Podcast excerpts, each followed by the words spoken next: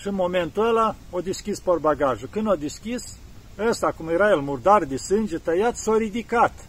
Gândiți-vă, îl tăiase mâinile, picioarele și capul. S-a ridicat întreg, dar avea sânge pe el tot.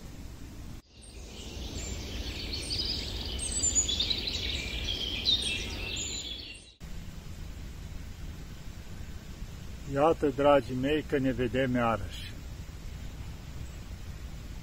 Într-o zi minunată de toamnă. Și să vă spun eu câteva lucruri. Vreau să vorbim un pic despre stăpâna mea directă, despre Maica Domnului. În curând o să fie și intrarea în Biserica Maicii Domnului, hramul chiliei noastre de aici, a ocrotitoarei noastre. Chiar de când am început biserica, mereu îmi doream un lucru.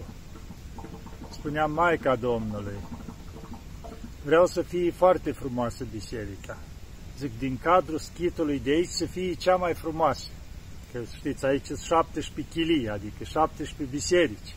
Zic, eu vreau să fie cea mai frumoasă. Nu din Atos, că sunt multe, sute în Atos, dar aici și o ajuta Maica Domnului și o ieși cea mai frumoasă, așa cum mi-am dorit eu. Și de multe ori intram în bisericuță, mai ales după sfințire, atâta mi era de dragă, cum o numesc eu, ca un pahar de candelă, frumos, așa, și mi închipuiam de multe ori măicuța Domnului, care o prăznuim noi aici, intrarea în Biserica Maicii Domnului. La ce vârstă a intrat Maica Domnului în templu? La trei anișori. Gândiți-vă acum, o copilă la trei anișori care abia își dă drumul să vorbească, să obișnuiește să meargă mai bine, cum se zice. Și totuși Maica Domnului la vârsta aia a fost dusă la templu, despărțită de părinții ei. Cum ar reacționa o fetiță acum de trei anișori? Totuși Maica Domnului s-a dus cu mult drag acolo. Spune că în părinții ei, pentru că făgăduise că o să dăruiască Domnului, fiind și în vârstă ei și erau conștienți că ei nu mai au mult de trăit, o dus-o la templu așa cu cinste mare, că și ei nu erau dintre cei mai săraci, cum se zice chiar a Ierusalimului. Dar nu erau nici dintre bogați. Și-au dus la templu cu cinste așa. Și zice, că nu au ajuns la templu, acolo erau multe trepte de urcat până la intrarea în templu. Care erau, cum se zice, un pic obositori și pentru cei mari. Și Maica Domnului când au ajuns jos, s-au desprins de mâinile părinților și au alergat pe treptele alea până sus la intrarea în templu, unde o aștepta Sfântul Zaharia, tatăl Sfântului Ioan Botezătorul. El era arhiereu în anul acela, cum se spune. Și el o aștepta acolo la templu. Și-o primit-o și-o dus un templu în Sfânta Sfintelor, unde intra doar arhiereu o dată pe an, când tămâia acolo și făcea curat. Ați înțeles? Așa o rânduit Dumnezeu, l-a luminat și-o dat seama că nu e o o pruncă, o fetiță ca oricare alta. Și-o dus în Sfânta Sfintelor. Iar părinții au plecat înapoi acasă. Nu o plâns Maica Domnului, nu o striga, deci nu, deci era Harul lui Dumnezeu cu ea. S-o dus acolo și trăia în bucurie în Sfânta Sfintelor. Adică să nu ne închipuim că au intrat în Sfânta Sfintelor și nu au mai ieșit de acolo până la 16 ani, când au venit timpul, până la 15 ani, când au trebuit să urmeze calea mai departe. Nu.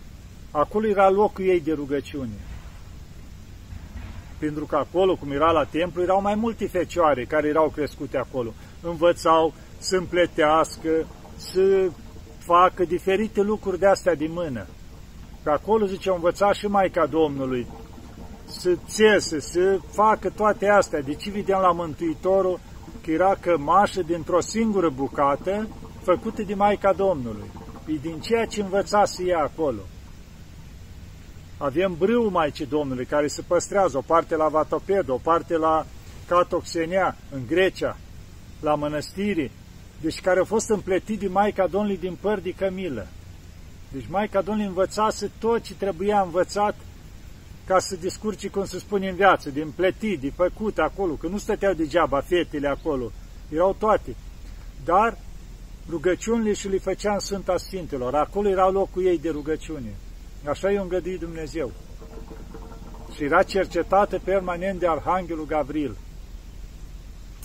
Da, deci acolo a fost dusă Maica Domnului de mică.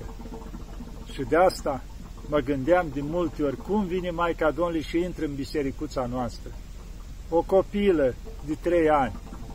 Și zic, cum să nu fie bisericuța noastră curată, îngrijită tot timpul? Că zic, vine Maica Domnului. Adică e rușine pentru noi să nu fie curată. De asta noi am luat și un obicei. La noi, întotdeauna cei care au venit știu, la intrare în biserică, acolo avem salonul, avem papuși de casă acolo și toți se descalță și au papuși de casă și intră în biserică. Încercăm să o păstrăm curată așa cum trebuie, fiind căsuța Maicii Domnului. Da. De asta trebuie să-i dăm multă cinste Maica, Maicii Domnului. Că eu spuneam așa, câte cinste dai, atâta primești. Vrei ajutor de la Maica Domnului? Oferă-i cinste Maicii Domnului, oferă-i respect, vină cu credință și atunci te ajută în toate Maica Domnului. Dacă vii cu nepăsare, cu indiferență și doar dai un pomelnic acolo să-l pomenească, nu te aștepta la, la rezultate. Cum zice Mântuitorul, fiule, dă minima ta, deci de aici să plece. Orice lucru, cu credință, cu evlavie, cu respect, nu ne ducem la icoane și punem mâinile pe ele, aia nu-i respect, pe Sfintele Moaște, punem mâinile, nu. Acolo ne închinăm și sărutăm.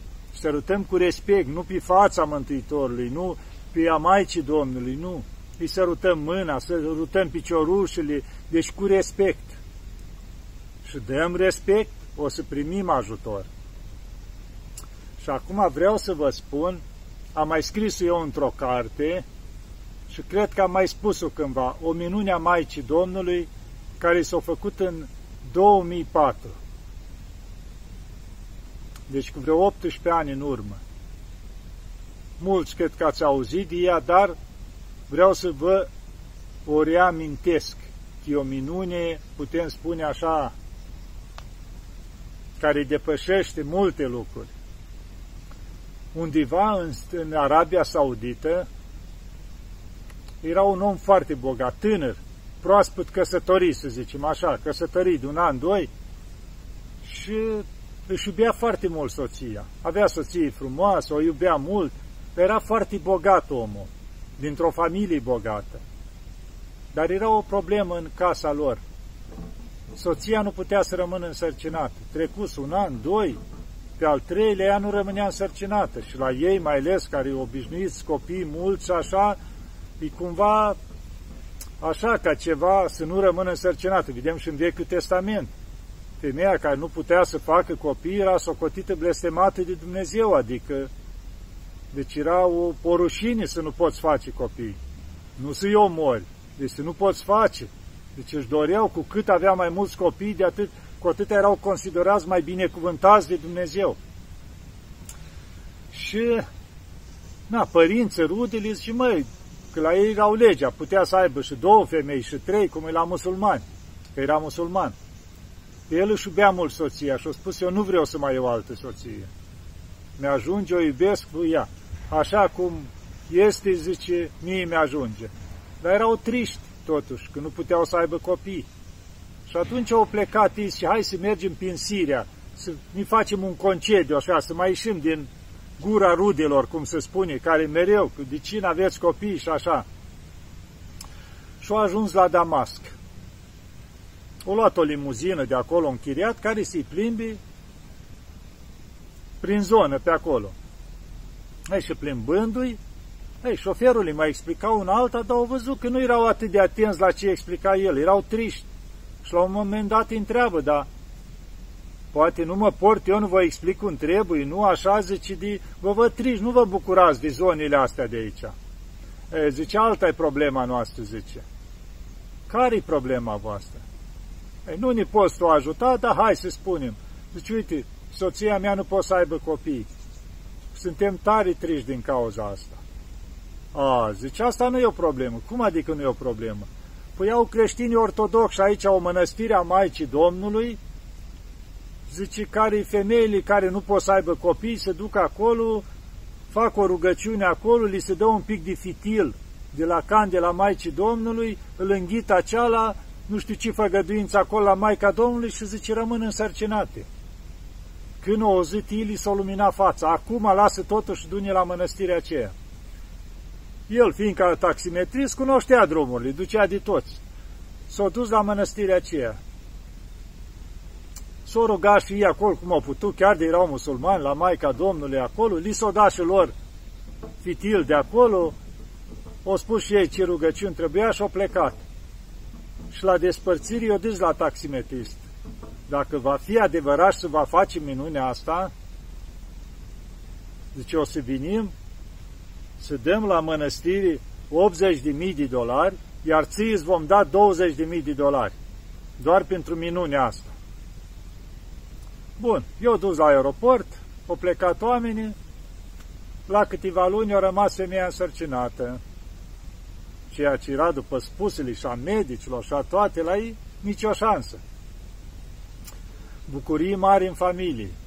S-au bucurat acolo, o născut, o aștepta să împlinească 9 luni, au născut un băiețel sănătos, bucurii mari în familie, vă dați seama la ei cum era acolo, mai ales că era din familie așa, cu posibilități, și acum omul imediat, la câteva zile după naștere, și-a lăsat soția acasă, stai liniștit, eu mă duc să împlinesc făgăduința. O lua bani mai mulți cu el și s-a dus să-și împlinească făgăduința. Bineînțeles, l-a sunat pe taximetristul ceala, că păstrase legătura cu el uite omule, ni s-a împlinit ceea ce am cerut. Vreau să vin să-mi împlinesc și eu făgăduința. Să vii să mă aștepți la aeroport, în Damasc. Bineînțeles, ăla când auzit că vine ăsta cu atâția bani, eu și intrat în cap. Păi de ce să dea ăștia bani la mănăstire? El chiar de vedea minuni ca taximetrist, tot nu credea în asta. El era și la musulman, cum zice, când au auzit că e vorba de bani, o sticlit ochii. Și-a zis, cum să nu, vină cât e eu. Și atunci s-a gândit, băi, ce să fac? Cum ai vorbit cu doi prieteni de-a lui, care poate mai făceau ei împreună lucruri de astea când prindeau câte unul mai cu bani, și zice, hai că avem ocazia să ne îmbogățim. Și-au venit la aeroport să le tot cu limuzina, era mare, era loc. Și zice, uite, am mai luat doi prieteni de-a mei, cred că nu te superi să mergem împreună. Ăla nu, era bucuros, încredere, cum să mă supăr? Uite, dacă sunt prietenii tăi, luați și voi câte 10.000 de dolari fiecare. Eu da și la prieten lui, iar lui eu da 20.000. Și mergea la mănăstire să dea 80.000 după făgăduință.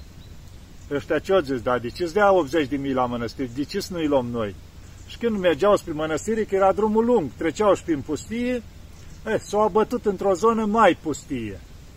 Și acolo au sărit toți pe el și l-a tăiat bucăți. I-a tăiat capul, i-a tăiat mâinile, i-a tăiat picioarele, l-a băgat într-un sac și l-a pus în portbagaj. Așa, cu sânge rece. Eu luat tot ce aveau de luat, banii, ceas, ce avea ăsta valoros și gata. L-a băgat în sac și a spus, băi, nu-l aruncăm aici, hai că este un loc mai pustiu în altă parte, să-l aruncăm. Așa au îngăduit Maica Domnului, ca să nu fie acolo l-a pus în portbagaj și a plecat, dar unde trebuia să ajungă ei, trebuia să traverseze o șosea de asta mai mare, ca să ajungă, după aceea mergeau un pic pe asta și traversau în altă pustie unde vroiau ei, unde nu era circulat. Ei, când au ajuns pe șoseaua mare, abia au intrat pe ea, li s-a oprit motorul. Bineînțeles, cât o mersi pe acolo, prin drumul ăla, măi, până mersese, era drum mai rău. S-a scuturat mașina sacul ăsta s-a mai disfăcut și a început să curgă sânge în portbagaj. Ei, cum erau ei pe marginea drumului acolo, o trecut cineva pe acolo. Zice că era un motociclist ceva pe acolo cu Așa, și o văzut pe ăștia pe marginea drumului, opriți acolo, nu prea era circulație pe acolo și o oprit. Pot să vă ajut cu ceva? A, nu, nu, nu, zice, ne descurcăm, au spus ei. De eu văzut speriați când au aruncat o privire la mașină, au văzut că deja era un pic de baltă jos, picura sânge din porbagaj. Nu a zis nimic, o pleca mai departe, rapid, la primul loc, unde o dat de poliție, au anunțat, uite, trei oameni dubioși opriți cu mașina acolo și picură sânge din mașină. Imediat a venit o mașină de poliție acolo, o oprit, i-o somat rapid pe ăștia, ăștia au rămas speriați, se vedea pe fața lor că erau, vă dați seama, făcut o crimă, erau speriați. Și în momentul ăla o deschis porbagajul. Când o deschis, ăsta, cum era el murdar de sânge, tăiat, s-a ridicat.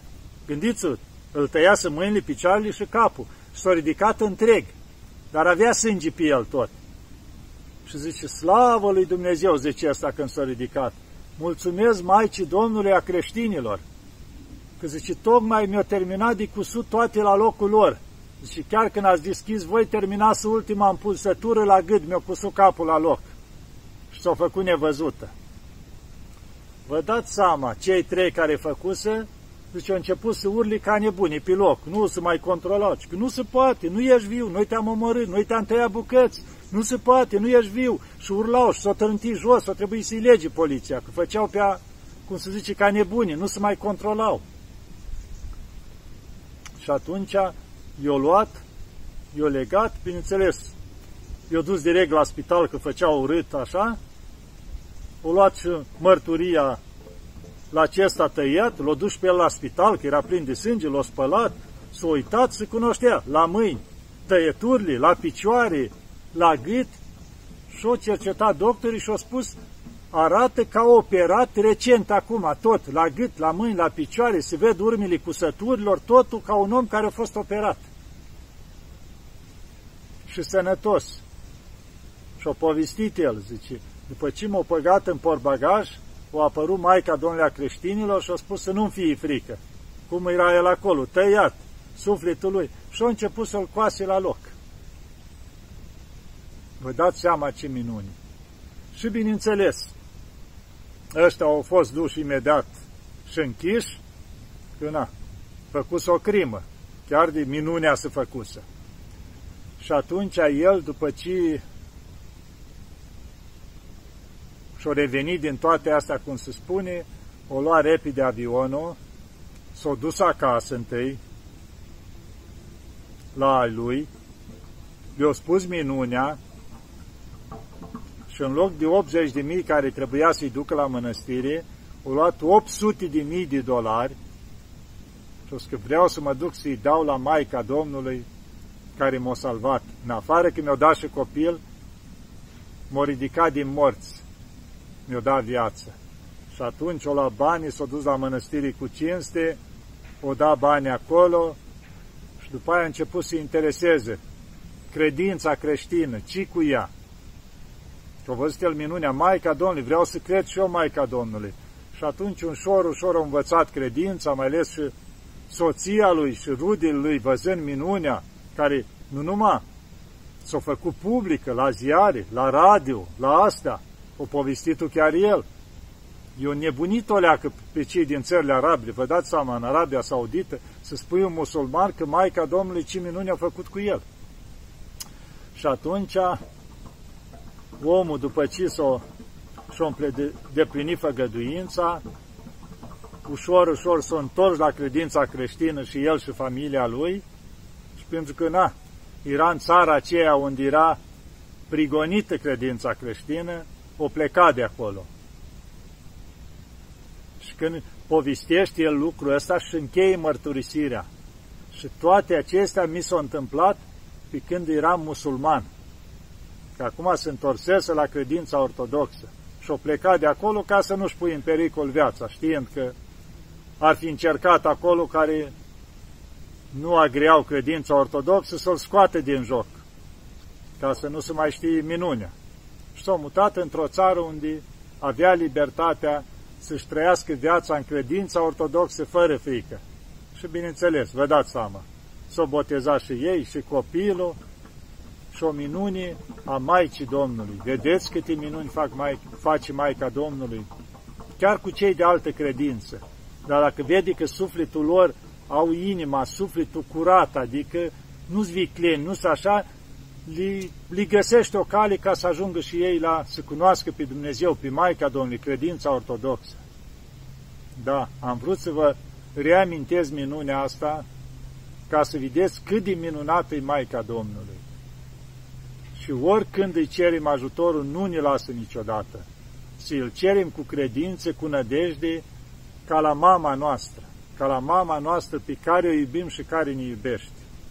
Da, dragii mei, să vă rugați mereu la Maica Domnului, indiferent ce se întâmplă în lumea asta, câtă nebunie este acum, să nu vă pierdeți nădejdea, nici timpul cu toate știrile care se dau și care vă stresează, vă nebunesc, să vă rugați mult la Maica Domnului și o să vedeți că Maica Domnului poate să vă ocrotească, poate să vă păzească și poate să vă ajute întotdeauna.